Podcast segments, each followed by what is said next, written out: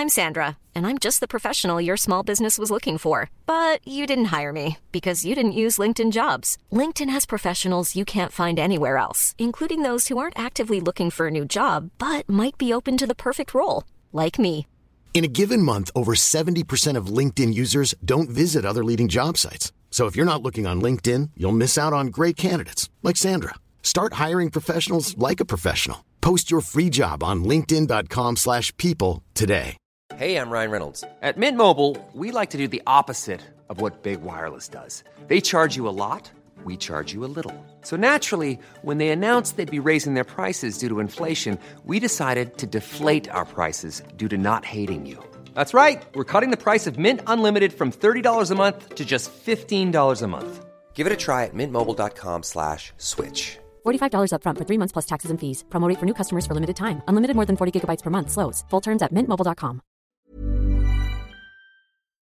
You're listening to the Room 104 podcast with Cormac Moore and Saoirse Long. FM 104. It's Room 104. Good evening. It's Cormac and Saoirse here. Now, it turns out, you know, you uh, find certain people attractive and you don't find certain people attractive, which we were talking about this evening. But what can your brainwaves tell about who and why you might find some people attractive? Well, a group over at the University of Helsinki in Copenhagen decided to investigate just by looking at your brainwaves, could they determine who you found attractive and what implication does that have for us in the future? Joining us now from the University of Helsinki to talk a little bit more about this and explain it, uh, Michael Spape, sir, how are you? I'm fine, uh, thank you. Thank you so much for coming on. Now, I find this fascinating um, that you could possibly get away from Tinder, get away from the, the effort of swiping left or right, wasting time. What exactly have you come up with? Yeah, to, to put it a little bit different, I called this brain Tinder, and it's easy to get carried away with that. But um, detecting whether somebody finds a certain face interesting or not isn't actually all that difficult from an, uh, a neuroscience perspective. Predicting who somebody might otherwise find interesting, that's kind of what the research about. So what we did, we were detecting based on showing images and looking at brainwaves to see which persons were found attractive or not. But these images weren't just normal images; they were images generated from a, a GAN, is a generative adversarial network, one of these newfangled um, uh, neural network models. Maybe you've seen this uh, kind of websites like uh, this person isn't real, uh, these kind of. Um, so it's it's very similar. So generated by artificial machines to make images that appear real but aren't.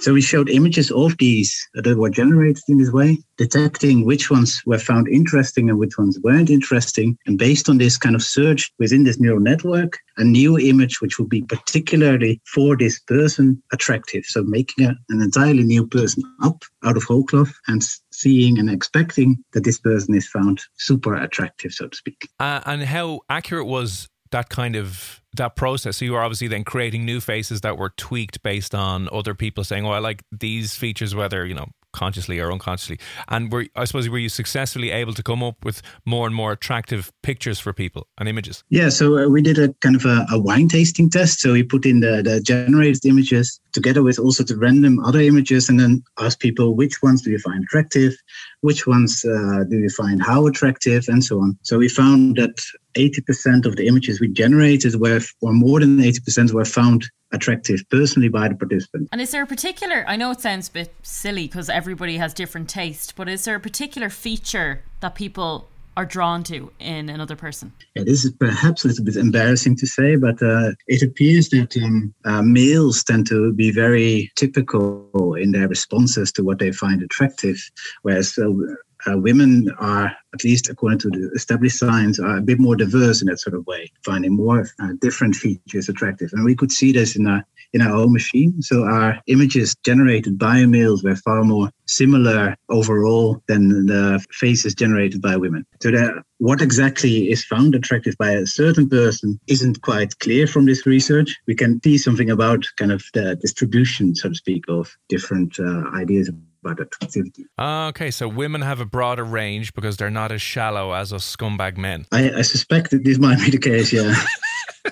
it's difficult, yeah. It, have you found that it worked better for men than women then? Because I kind of was talking to Cormac earlier on about types of men that I might be attracted to wouldn't be a certain look it might be a feature you know a you know a strong nose or certain shape eyes or something like that. Do, do you find that it's easier for the men to maybe work this on image based research? It's hard to say based on this because the, um, the accuracy was so high that it was very hard to, to say that this group is actually uh, better than the other group. Um, we had also fewer female participants than male, not a lot fewer, but we are doing this experiment at a, computer science department. So, you know, the distribution is a bit more slanted towards the uh, male side of things, even here in Finland. Features that are picked up, the ideas of this kind of research is that there might be some sort of really complex sort of features and very hard to say like instead of saying I like blonde hair or like dark hair or whatever, the machine might pick up something that is a bit more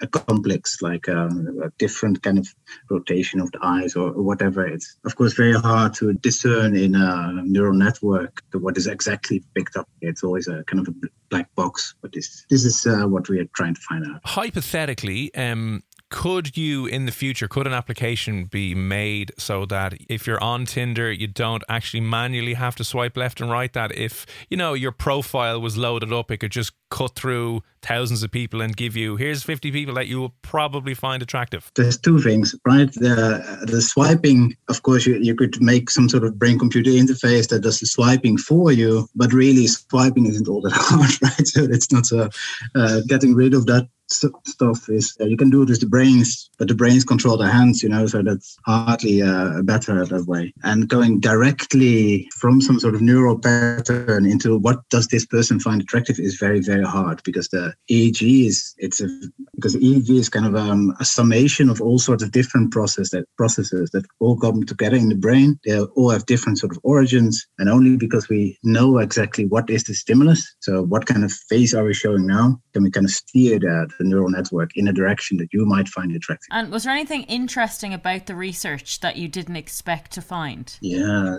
lots of things actually. We're still digging in the data. Uh, this uh, diversity thing that, that was uh, quite striking in a way. Another aspect slightly off one is uh, that uh, most of our uh, generated faces were pretty typical. They were all of them were white, so to speak. Uh, that that's already typical, you know. But I've seen somewhere online by now all these comments going in, like, "Are we trying to uh, mind control the, the, the universe to become uh, all sorts of politically correct?" That's obviously not the case, right? Because somebody might find a blonde-haired people attractive, and this is not necessarily a problem. It's just that that is your attraction having your attraction change your how much you pay somebody that is racism. That is a problem, but not necessarily what you find attractive. And finally, uh, what I found very striking was the, the sheer level of accuracy we could manage in the in generating these faces. They, they were indeed very, very accurate. One of our participants said that uh, he must show this picture to, to, his girlfriend because it looked exactly like her, even though, of course, we didn't have his girlfriend there in uh, in our database. Oh, cool. So um, then, what else going forward? What other applications, apart from maybe attractiveness, um, do you think you might be able to apply your research to? Yeah, so there's two sides to this. There's uh, the, the computer science aspect. The, my my partners in crime, they, they are basically doing that part. So they they're really interested in doing uh, work like how can we combine the neural information from different participants to recommendation information, for example, to other users. So kind of like um, a Netflix for the brain. That's uh, that sort of stuff. Uh, to me, this is more applied. To, to them, this is more fundamental. To me, uh, I'm a psychologist and cognitive neuroscientist. My interest would be in can we measure other kind of aspects in the same way? And can we generate things that predict specifically psychologically uh, salient features for, someone? So, for example, maybe be able to uh, detect what somebody's idea about competence is. So, can we generate a specifically competent looking person? And what is and what is competence anyway? Because it's such a vague concept, much like attraction. Attraction is, is harder in a way than really simple features like uh, blonde hairedness, for example. But it's it's still you know it's a bit easy, and this is this whole research was perhaps a little bit tongue in cheek, hence we call, called it uh, brain tinder. But uh, we, we can dig down here also into what it means, what attractivity means, what competence means, what stereotype means, that sort of stuff. That to me is the, the next level. It's very interesting and it is very exciting. Um, if anybody wants more information on what you're doing, the work you've done, where can they go and find you? So we have the cognitive computing group here in Helsinki. They can easily uh, search for that. Yeah, uh, you can always email me, of course. My name is uh, Michael Spape, but uh, of course, this is gets a bit tricky, uh, maybe you can forward any questions to me. I'd love to answer them all. Brilliant. Well, Michael, thanks a million for popping on FM 104 and very best of luck with the uh, Brain Tinder in the future. Thank you. When you make decisions for your company, you look for the no brainers. And if you have a lot of mailing to do, stamps.com is the ultimate no brainer. It streamlines your processes to make your business more efficient, which makes you less busy. Mail checks, invoices, legal documents, and everything you need to keep your business running with stamps.com. Seamlessly connect with every major marketplace and shopping cart. Schedule package pickups and see your cheapest and fastest shipping options from different carriers with rates up to 89% off USPS and UPS rates. And with the stamps.com mobile app, you can take care of mailing and shipping wherever you are. Make the same no-brainer decision as over 1 million other businesses with stamps.com. Sign up with code program for a 4-week trial plus free postage and a free digital scale. No long-term commitments or contracts. That's stamps.com. Code program.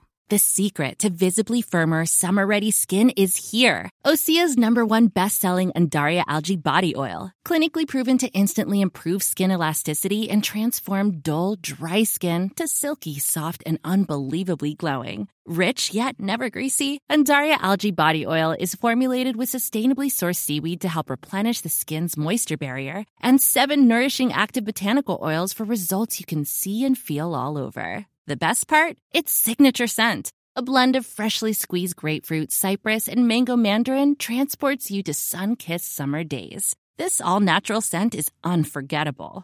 Everything Osea makes is clean, vegan, cruelty free, and climate neutral certified, so you never have to choose between your values and your best skin. Get healthy, glowing skin for summer with clean vegan skincare from Osea.